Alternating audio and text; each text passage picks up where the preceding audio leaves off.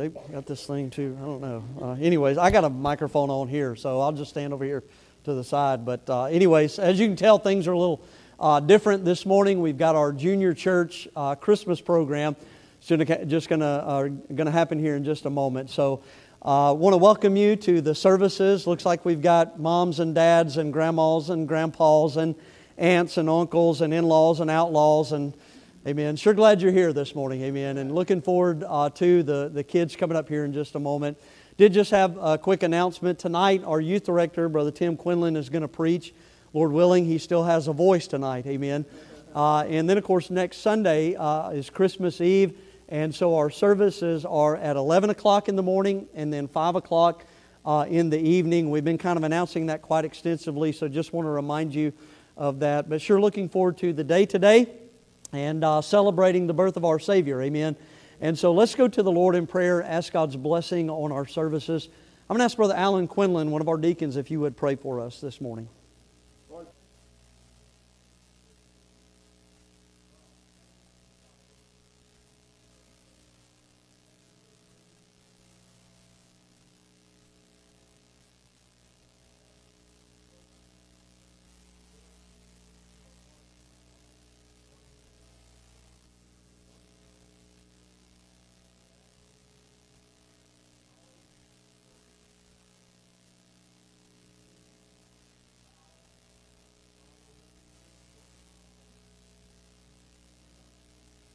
Amen. Why don't you be seated this morning? Brother Tim, you come on ahead. All right, the kids will be coming in here in just a minute, so go ahead and turn to hymn number 139. We'll sing uh, the first Noel, hymn number 139. The first Noel, the angel did say, was to certain poor shepherds in fields. They lay in fields where they lay keeping their sheep on a cold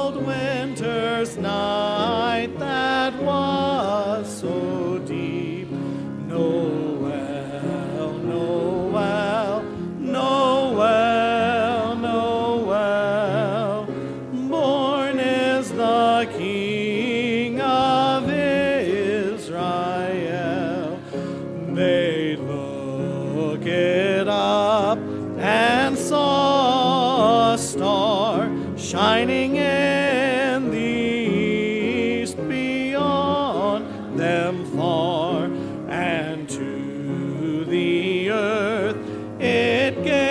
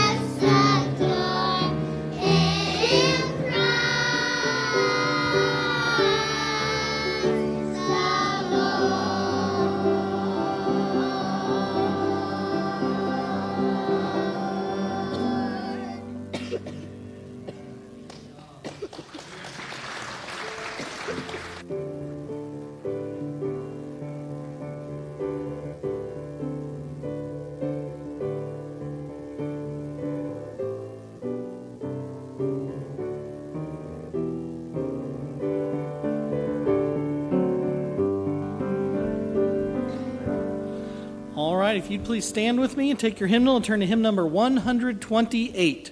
Hymn number 128, we'll sing the first and the fourth verses of O Little Town of Bethlehem.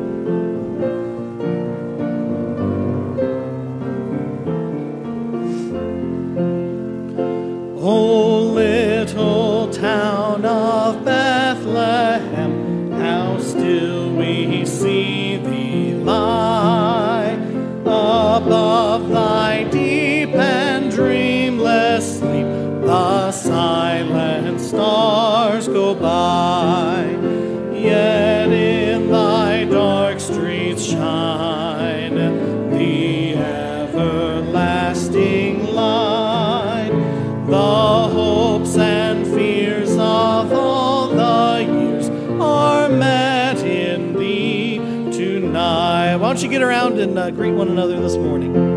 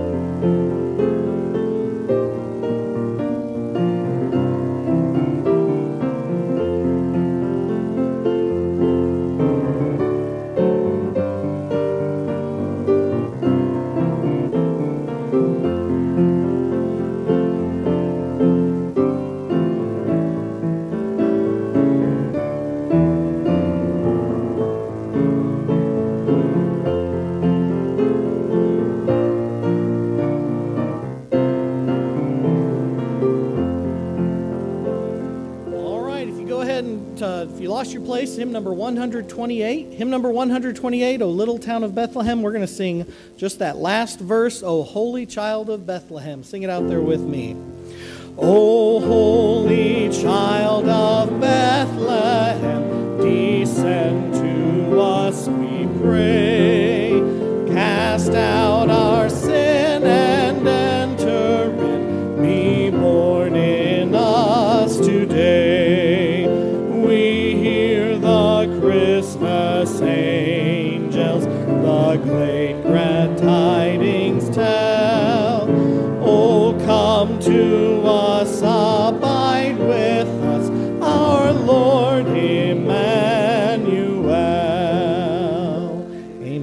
men come for the offering, I would like to read to you from Galatians chapter 6. He says in verse 7 Be not deceived, God is not mocked. For whatsoever a man soweth, that shall he also reap. For he that soweth to his flesh shall of the flesh reap corruption, but he that soweth to the Spirit shall of the Spirit reap life everlasting. And let us not be weary in well doing, for in due season we shall reap if we faint not. Brother Joe Quinlan, would you pray for the offering this morning?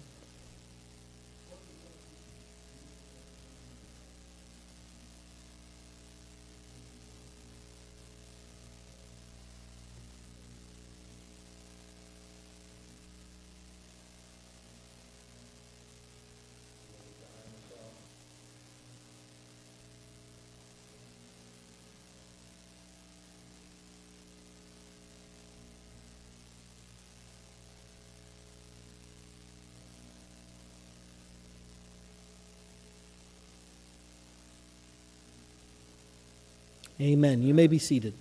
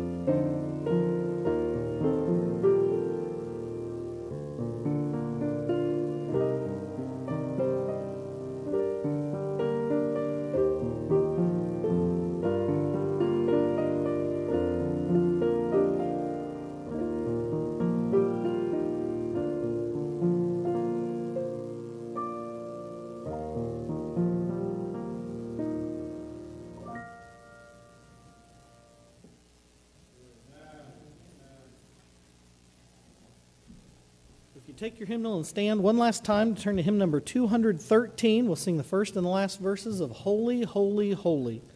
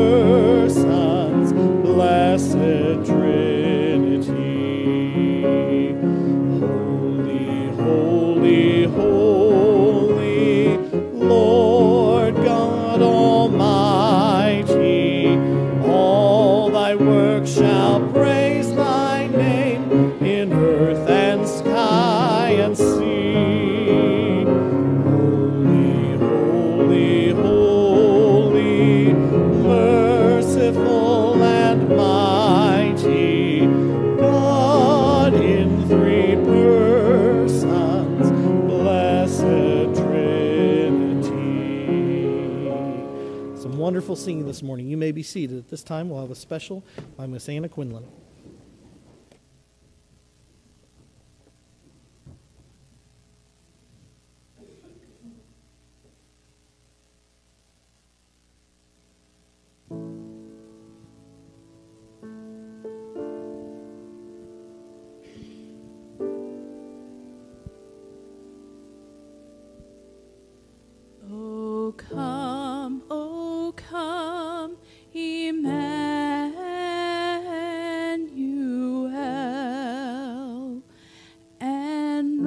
Some captive Israel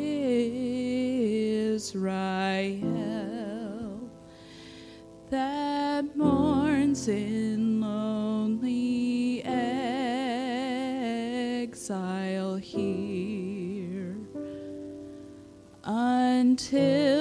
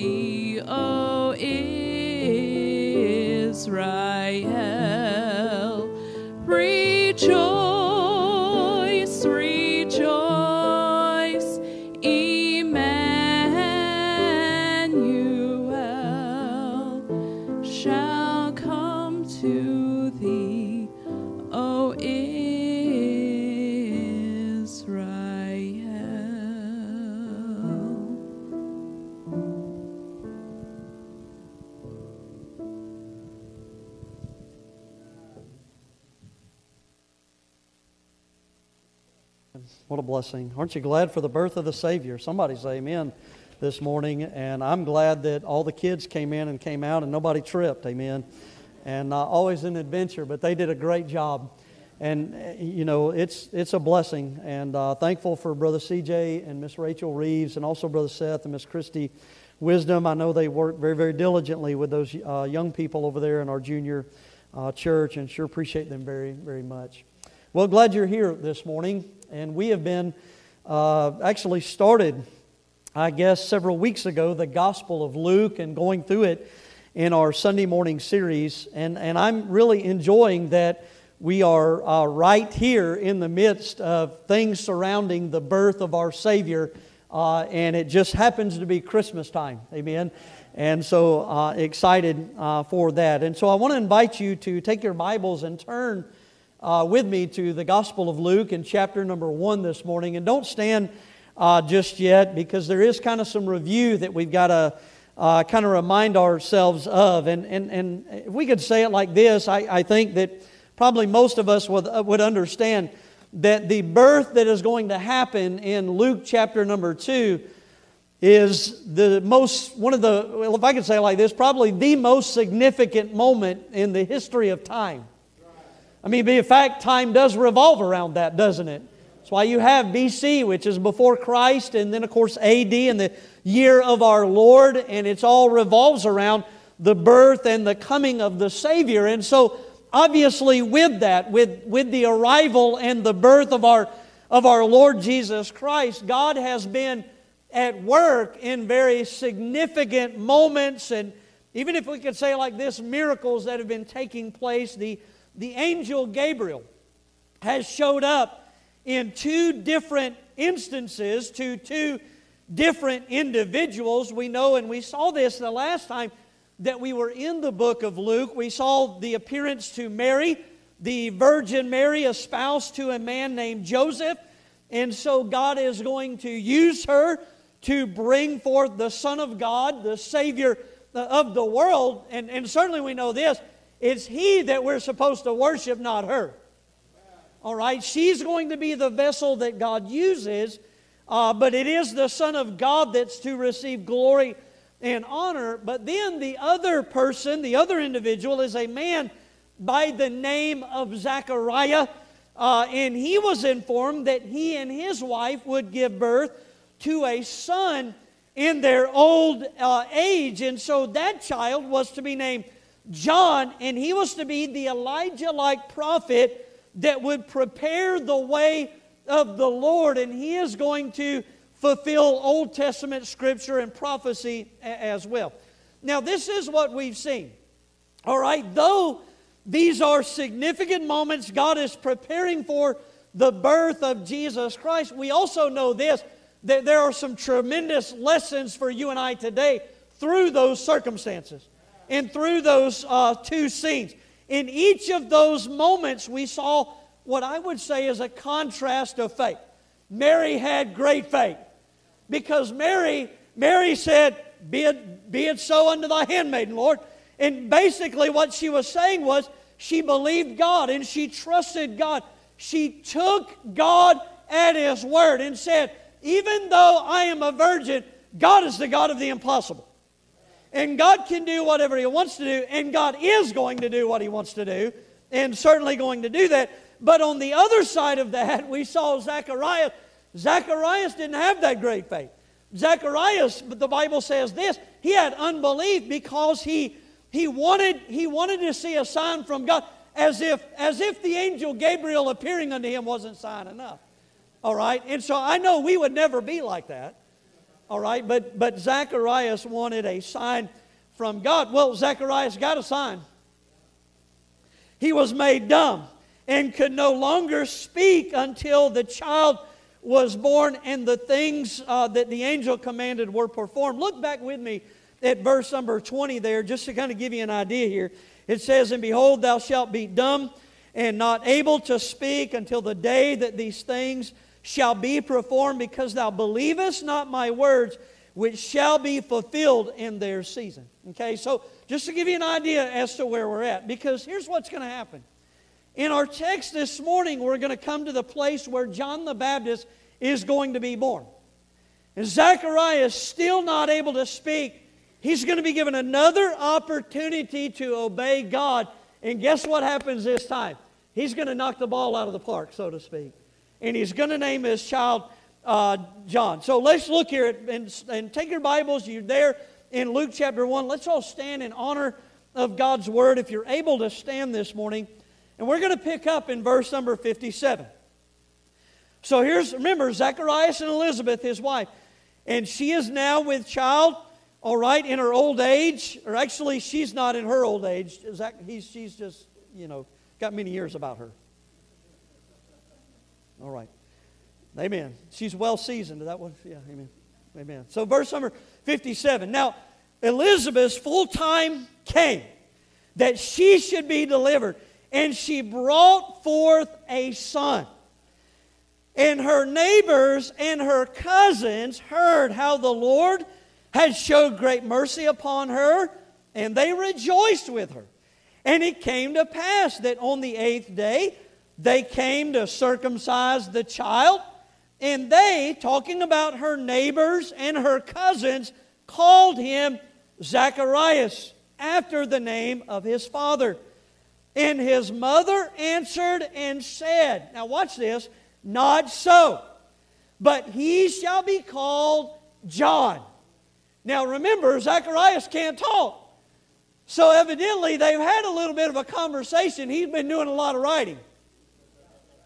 Right? Letting her know, man, I saw this angel, and now that's why I can't speak. We're supposed to name that kid John.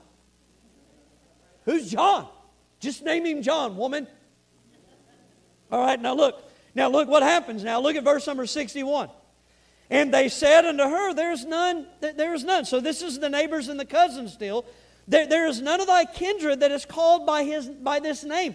And they made signs to his father how he would have him called. So now they're, they've learned sign language. They, they learned that, all right, and Miss Sexton back there and Brother Gene, they can testify, amen. And sign language is helpful communication, amen. So it says, they made signs to his father how he would have him called. And he asked for a writing table and wrote, saying, His name is John. And they marveled all. What now watch.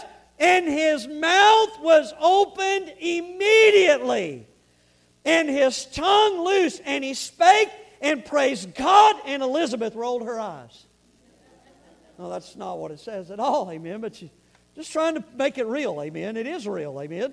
But it says they praised God, and fear came on all that dwelt round about them, and all these sayings were noised abroad throughout all the hill country of Judea. And all they that heard them laid them up in their hearts, saying, What manner of child shall this be? And the hand of the Lord was with them. And his father, Zacharias, was filled with the Holy Ghost and prophesied, saying, Listen, man, he can talk now. He ain't going to stop.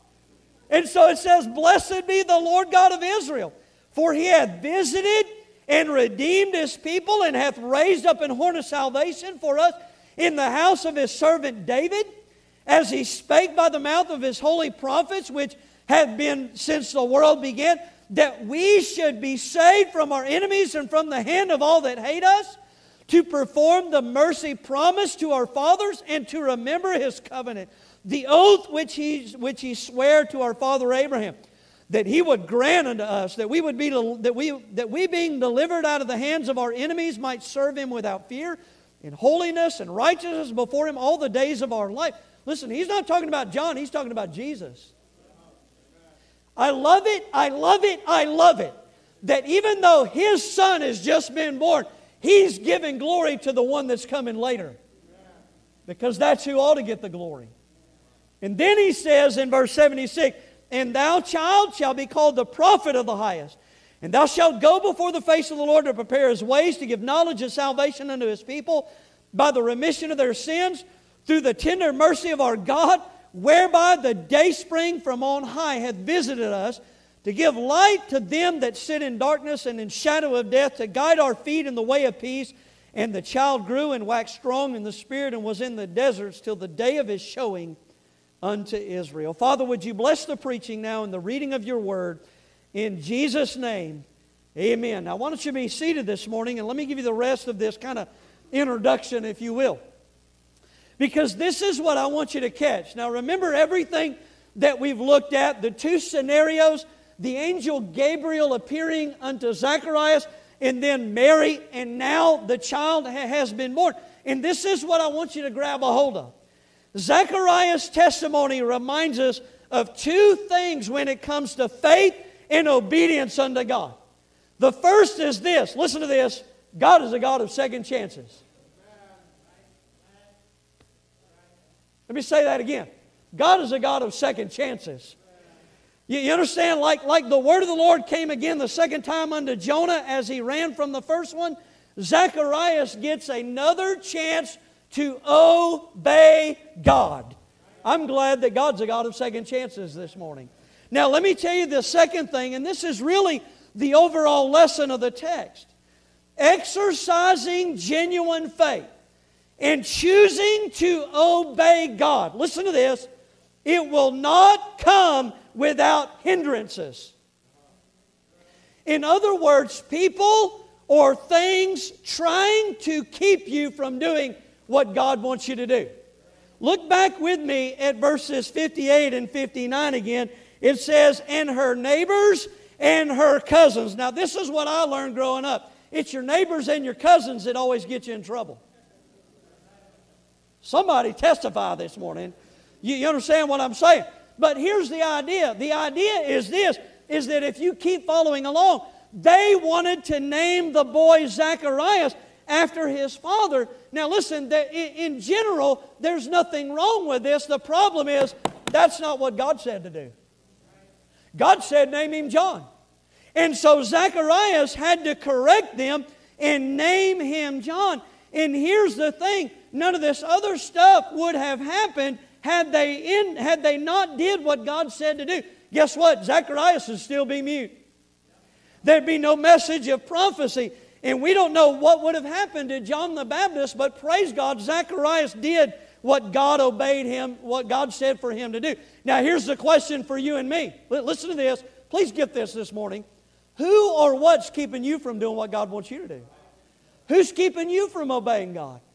Well, listen, we've been going down through this whole scene here. All of chapter 1 is lessons and contrasts of faith.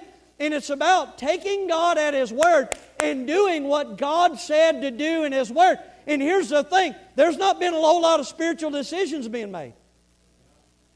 So, who or what's keeping you from that? And that is how chapter 1 ends. It ends with Zacharias overcoming that and doing what God said to do and enjoying the rewards of it. Let me encourage you this morning do what God said to do.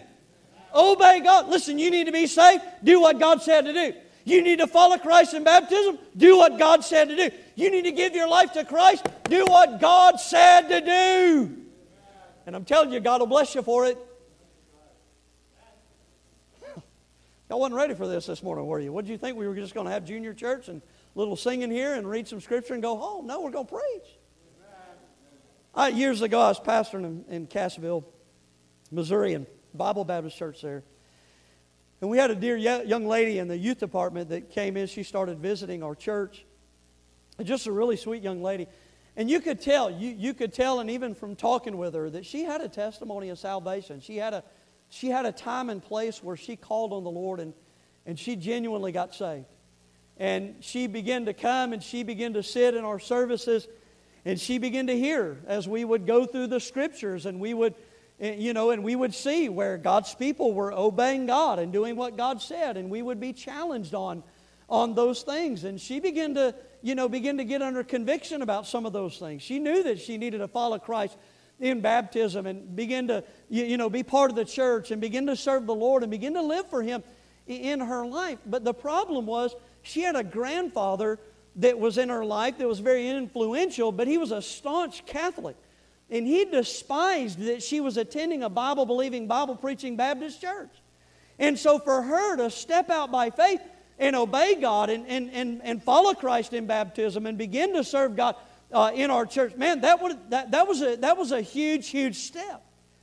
Well, well, what happened was at the end of the summer, we had our camp and things like that. And then at the end of the summer, we were doing, just like we do with our young people here, we were sending our young people to the youth con at Southwest Baptist Church in Oklahoma City.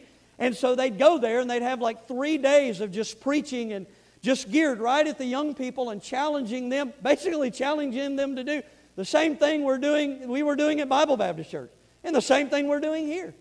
And so she goes there and comes back with our group, and, and that Sunday night, the kids get back, and we have a Sunday night service, and it's a youth service, and, and our youth director preaches, and our kids are giving testimony about how God had, had worked in their life through the summer. And this young lady stands up, talks about how God had worked in her life, and you can just tell she, God has been dealing with her and, and she's struggling, and she comes up to me after the service and said, Preacher, I need to talk with you.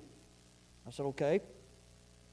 So we go back in my office, and we sit down, and she's sitting across the desk from me, and she begins to talk about uh, the, the youth con and how God had been working in her life, starts crying, and she finally looks up and looks at me and says, Preacher, I'm tired of making everybody else happy. And I want to make God happy. And I need to follow the Lord in baptism. I about stood up on my desk and shouted hallelujah.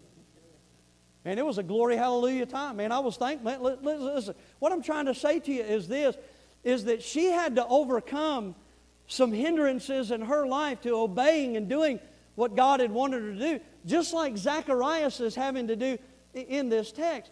And guys, here's what I know. Please listen to this. Here's, here's what I know. I, I know this. Not everybody makes the same decision as Zacharias or even that young lady and chooses to follow the Lord and obey God and do what God's commanded to do in, their, in His Word. A lot of times they're sitting back and they know what to do and they know what God is expecting of them, but they still stay sitting on their hands, so to speak, and not doing what God has, has said for, for them to do. And what I want to say to you this morning is this that is a very dangerous place to be. And the reason that I say that is really for two simple reasons, but, but, but important reasons. Well, the first one is this that's not real faith. Real, real faith, well, you know, preacher, I came here this morning for a chill bump or a goosebump. That's not real faith. Real faith isn't just an emotion.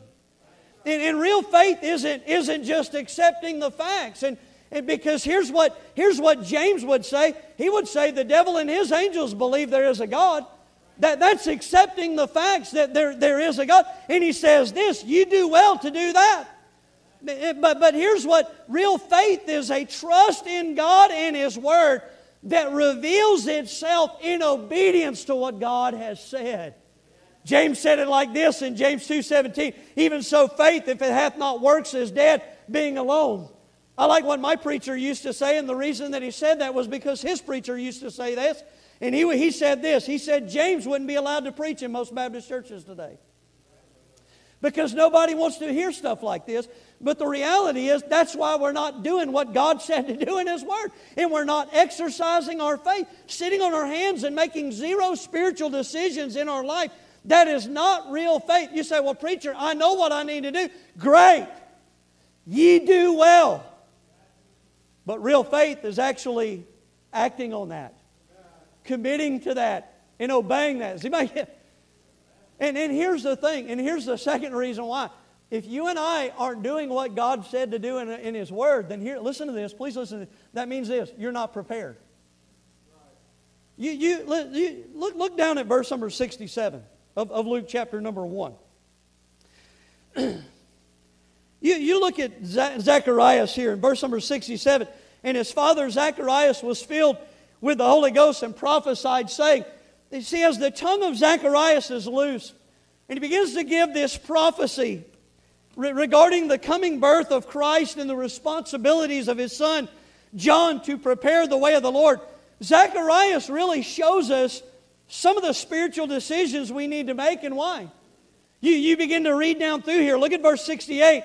So he prophesied, he's filled with the Holy Ghost, and he begins to prophesy, which basically means this to, to preach and to even give truth that's going to be later fulfilled.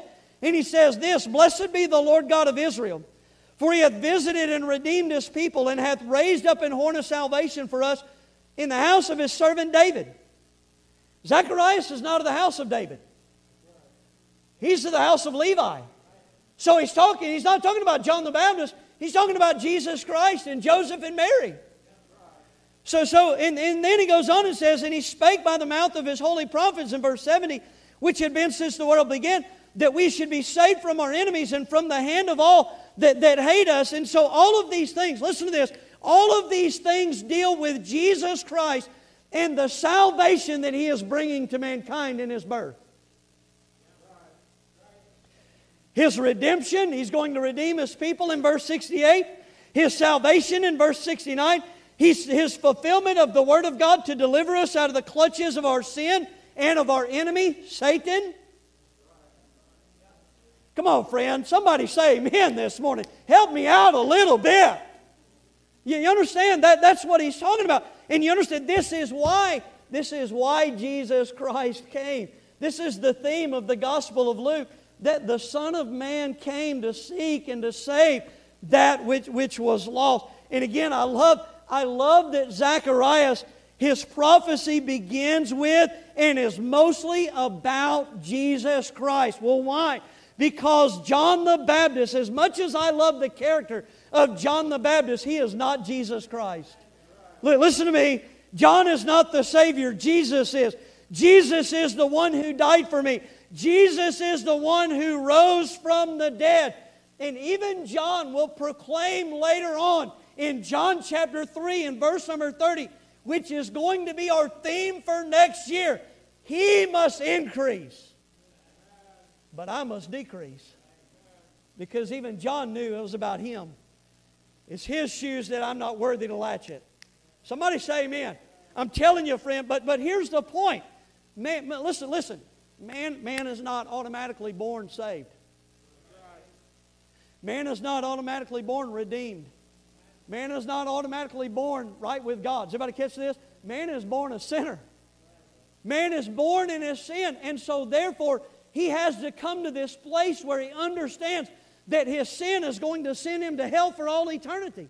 But that God, in his great love and mercy, sent his only begotten Son to die for him and rise from the dead so that he could be saved. And then man has to decide that he's going to humble himself and receive Jesus Christ as Savior. And the moment that man calls upon the name of the Lord and makes that decision, he's born again and he's saved and he enjoys everything that John that, that Zacharias is talking about right here. Right. But you got to make that decision.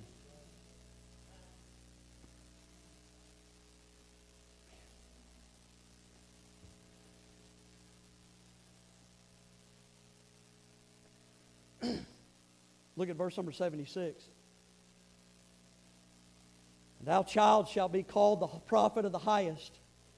Thou shalt go before his face, for the face of the Lord to prepare his ways, to give knowledge of salvation unto his people by the remission of their sins through the tender mercy of our God, whereby the day spring from on high hath visited us to give light to them that sit in darkness and in the shadow of death, to guide their, our feet into the way of peace. And so the prophecy now turns to John the Baptist and his responsibility in all of this. He's going to go forth and prepare the people for everything, the arrival of the Savior. Why do, why do you think people are going to repent and, and be saved? And they're going to follow Christ in baptism and they're going to begin to live a holy and right life under John's ministry because these are the things that Jesus expects of his disciples. He still expects it today. And what I'm saying to you, though, is this here's the point John the Baptist is going to prepare the people for his first coming. All of this has already happened the birth, the sinless life, the lowly manger, the miracles, the cross, the empty tomb. Somebody say amen. But you understand, as the angel said during his ascension, that this same Jesus, as you saw, he will come again in like manner. What I'm saying to you is this is that he is coming again. And even Zechariah's prophecy, a lot of it spoke to those things. And if you've not been saved, and you're not following God, and you're not serving God, and you're not living in righteousness and holy, then what I'm saying to you is this you're not prepared for Him to come again. You're not ready. You're not ready. And what will get you ready is this Go ahead and make some spiritual decisions. Go ahead and get off your hands and do what God said to do in His Word. In fact, let me, let me give you some things here. And I, listen, I, I realize that Zechariah's circumstances in, in this scene, obviously very unique because God is doing something. He is preparing for the arrival of His Son. But again, that doesn't mean that we don't have things or, or people that can hinder us from following the Lord. We, we can. And that's what's demonstrated there. Back up in this, this earlier section, if you go back to verse number 13 of the Gospel of Luke in chapter number 1, Gabriel tells Zacharias, his name is to be called John. All right? And so now you get to verses 58 and 59, and all the neighbors and all the cousins, they are there to rejoice at the circumcision of the child and they, they want to name him after his father. And what I'm saying to you is this like those neighbors and cousins, sometimes we have people and things that just keep us from doing what God wants us to do. You know, sometimes, listen, sometimes it's not a who, it's a what. Sometimes, sometimes it's just outright sin. Keeping us from doing what God wants us to do. Come on, don't, no, no, no, come on. Come on, listen, listen. Sometimes it's just outright sin. Let's be honest. That there are things in our life that we know God's not pleased with and shouldn't be there, and we need to put those things away and we need to get busy about doing what God's called us to do and says to do. Sometimes we know that. Come on, I, listen, I, I have a dear friend that I, have given this testimony before, but uh, when I was welding uh, and working construction, I had a friend that I kind of grew up with and working construction with and things like that. And I got saved. I got saved in 1996 at the age of 20. And when I got saved, I began to witness to my friend, and, I, and he, had a, he had a place out in the woods out there in the panhandle of Florida, had a little access lot to the creek, and he liked to go out there on the creek and, and man, the beautiful water out there and the white sand and stuff, and he'd sit out there and hang out with his buddies and drink beer all weekend and things like that. And I started witnessing to him, and I was like, man, you need to come to church with me. You, you and your wife, your kids, y'all come to church with us, and, and you, you need to know Christ as you're saying. I started witnessing to him and witnessing to him and witnessing to him. And finally, he looked at me and he said this. He said, Man, he said, Look, I don't want to go to church. And I don't want to get saved. Because if I get saved, then I know I'm going to have to give up drinking beer and hanging out with my buddies on the weekend, and I don't want to do that. It's, listen, the point is this not that he didn't know, he knew. He just didn't want to give up what he had in his life. Now, I want, listen, I want to say this. On one hand, at least, I'm, listen, I'm glad he was honest with me. Thankful for that. A lot of times that's what people are thinking. They just ain't got the courage to say it. But at least he said it, and he was honest with me. But at the same time, what a sad trade that is.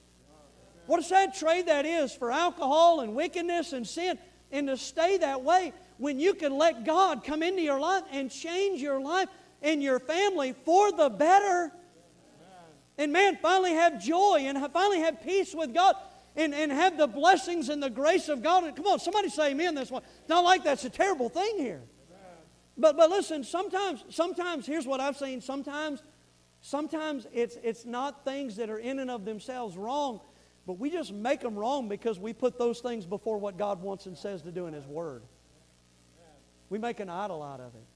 There, there are people that refuse to come to church on Sunday night because they got to watch their sports team play on Sunday afternoon. And here's what I'm thinking get a DVD, DVR, uh, not a DVD, I guess a DVR now. Record it and be faithful and obey God. No, no, no. I'm just listening. I'm, I'm just telling there, there's a whole host of things and scenarios that we could go through on things that, that people put before God. And, and they're sitting back and they know they're not right with God. And they know they're not doing what God said. And they come in and out of church and they let it go in one ear and right out the other. And then they go home and they wonder why things aren't right with God. I don't have any fellowship with God. I don't have any blessings of God. I don't have any peace with God. I'm just struggling. I don't hear, I don't hear His voice. I don't sense His moving and working in my life. And we sit back and we go, wonder where God is. God's there, friend. The ball is not in His court, it's in our court when we know that we're supposed to be doing something, but we're living for something else. And He's waiting on you to finally make a spiritual decision and to trust Him by faith and do what He said in His Word. And here's, and here's the other thing. And sometimes it's not things, sometimes it is people. Sometimes it's evil people. Sometimes it's wicked people, mean people. I, I know we wouldn't know anybody like that in our day and time. Go to Walmart.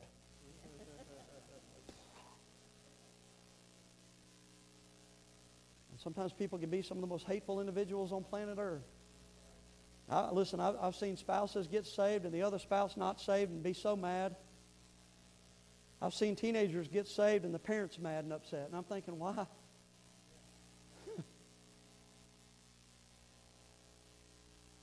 Sometimes it's good, well meaning people. It's what happened here. I don't think these people, listen, you, you, you understand that, that when they're coming on the eighth day to the circumcision to name the child, the reason they're doing that is because that's what Abraham did, their father Abraham. But, but here's, listen, but, but the other thing is that this is what I know.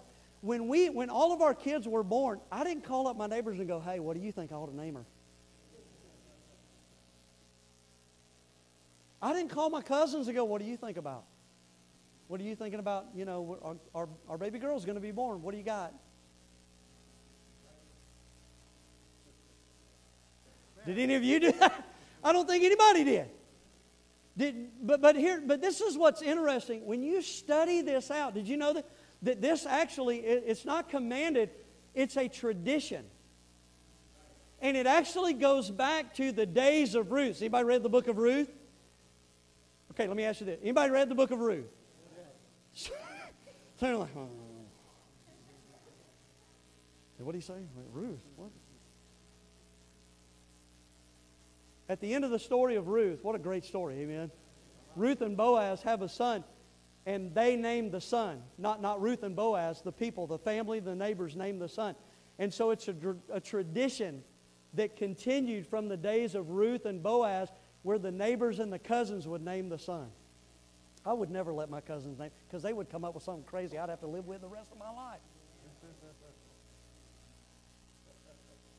You evidently don't have cousins like I got cousins, amen. This is what's interesting.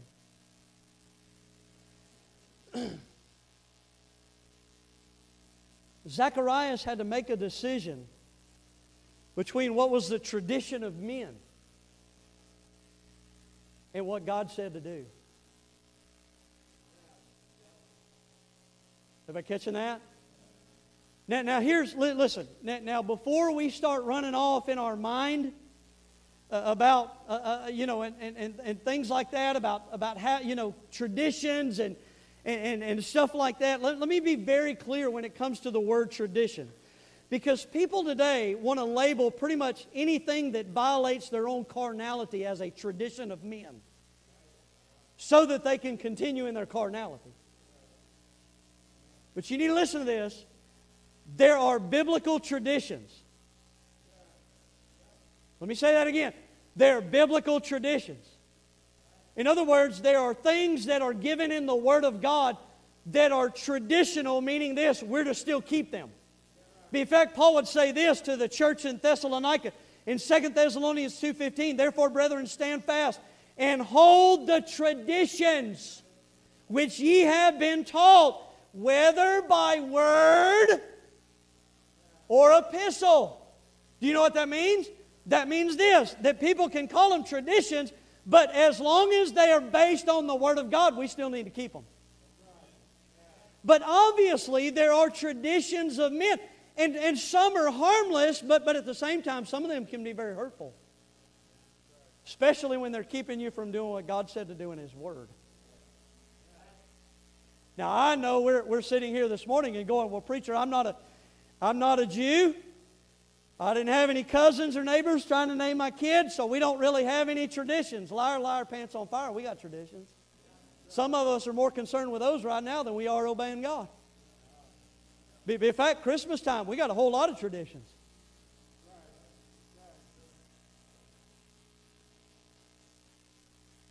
I remember when Natalie and I, our, our, our oldest daughter was born. And we were just kind of doing whatever the world was doing when it came to Christmas time and things like that. Halloween. And I can remember listen, looking at the scriptures and seeing the things that God said to do and what we were doing about Halloween. And I was like, we're not going to do that anymore. Son, what? Yeah, we're going to do what the Bible says. Oh, you guys must be in a cult. No, we're just doing what the Bible says. I'm, I'm not gonna I'm not gonna tell my kids about Santa, who has the same, who's been given the same attributes as God. He knows when you're sleeping and he knows when you're awake, and he knows if you've been bad or good. There ain't but one person that knows that, and that's God. Is everybody catching this? Santa is not all knowing, and Santa is not omniscient, and Santa is not eternal. Right. And here's the thing I'm not going to, no, no, no, I'm just, it's a make believe deal. I'm not going to lie to my kids. I'm going to keep it about the birth of Jesus Christ. So when we celebrate Christmas, yes, sure, sure no, no, no, no, no. We have, we have traditions that are harmless and things, and looking at Christmas lights and sharing gifts and trees and all, all of that stuff is harmless. But I'm telling you, friend, that when it comes to making it about some imaginary character or making it about Jesus Christ, I'm going to make it about Jesus Christ. I'm, just telling you, we have our traditions. And it's not just in that thing. Listen, I, I know people that need to make serious spiritual decisions and have come across people that need to make spirit, serious spiritual decisions. And this is something they'll say, well, Grandma said. Well, who cares what Grandma said? What does the Bible say? And if different, and if it, and if it different, and if it's contrary, if it is contrary to what God said, I would rather do what God said.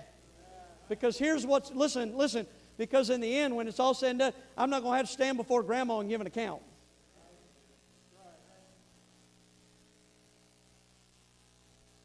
I'm going to have to stand before God and give an account. Let me just encourage you this morning. Listen to me. Don't let the peer pressure of family, friends, neighbors, coworkers, traditions of men, or even some wickedness and sin that's in your life that you're struggling to hold on to, don't let any of those things keep you from doing what God said to do. And, and here's why. Because not only is that real faith, when you set all of that aside and you take God at His word and you do what He says to do, not only is it real faith, and not only are you then prepared for when Jesus comes, here's the thing there's a tremendous amount of rewards that come with this. Look, look at what happens here. Look, look at what happens here.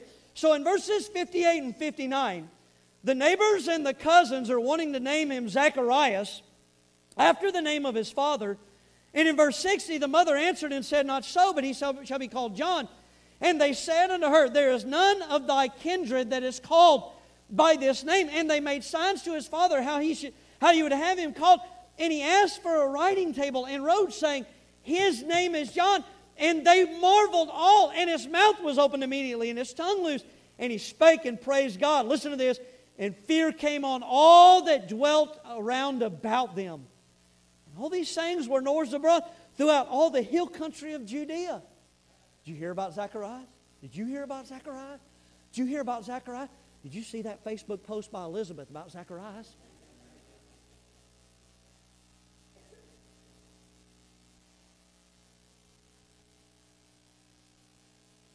You think about things here and look at this and see that because Zacharias did what God said to do? There's pretty much two clear things that happen here. One of those is this he got to see God work in his own life. He finally got to talk again. He probably, I'm going to tell you, after all this was said and done, and he sat down and everybody left, he probably looked at Elizabeth and said, Now let me talk about that whole cake you ate while you were pregnant.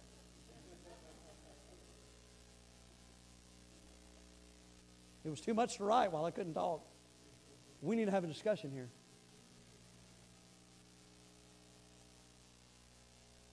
You finally got to talk. Listen, the confirmation that he longed for when he first spoke with Gabriel. He sure got it now. No wonder his soul was so filled with joy and he began to praise the Lord. And again, folks, this is what happens when we step out by faith and we just take God at his word and we make a spiritual decision and do what God said to do. He's pleased by faith. He's a rewarder of them that diligently seek him. Please listen to this. And I'm telling you, friend, you trust God by faith and watch what he does in your life. You need to be saved. You, you say, okay, preacher, I, I've got sin in my life. I know I'm going to a place called hell, but I know that I need to be saved. And you come and you put your faith and trust in Jesus Christ. Watch what happens in your life. Watch the peace of God that floods your soul.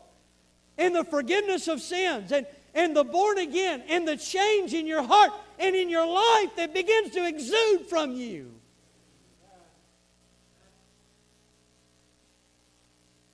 God begins to work. I've given, I'm, I'm just telling you, it's happened to me. Hopefully it's happened to you. If not, boy, let today be the day. Greatest gift you could ever receive is right now in Jesus Christ. But it's not just that. Because look at what happens here. Look, look, look down here. Look. It says, and his mouth was opened and his tongue loosed in verse 64. He spake and he praised God.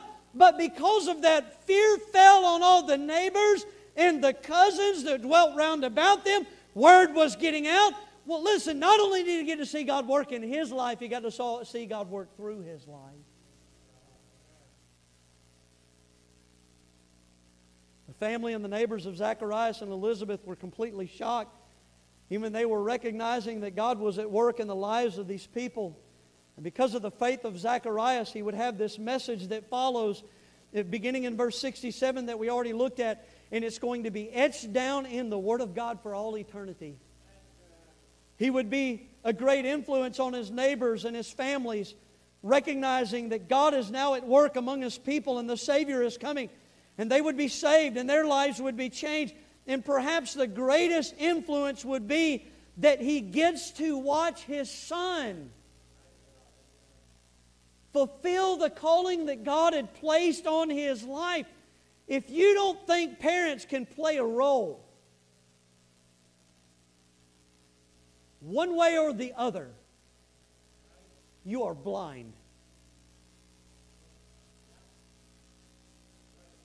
Zacharias had an opportunity to either serve as the same hindrance to his child that his neighbors and his cousins were to him,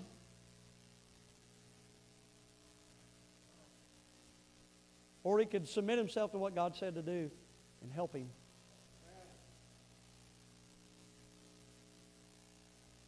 Because he overcame his own hindrances, he became a help to his son.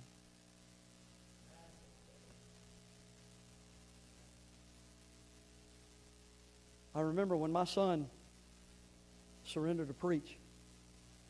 And I'm so grateful that I'm so grateful that not, he could come to me not only as his dad but as pastor, both, and could talk to me about what God was doing in his life. And the only reason I'm telling you this is because he said it publicly during Thanksgiving time when we were giving thanks unto God.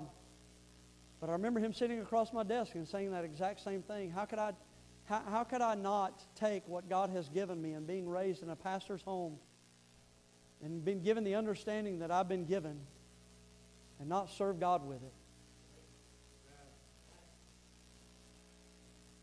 And this is what I began to think about. And, and I think this would be fair to say I think he'd agree with me, and I think you'd agree with me. Had his mother and I not made some decisions in our life and overcame some hindrances and chose to trust God by faith, we'd have never got to sit in that place and watch our kids overcome their hindrances and serve God by faith.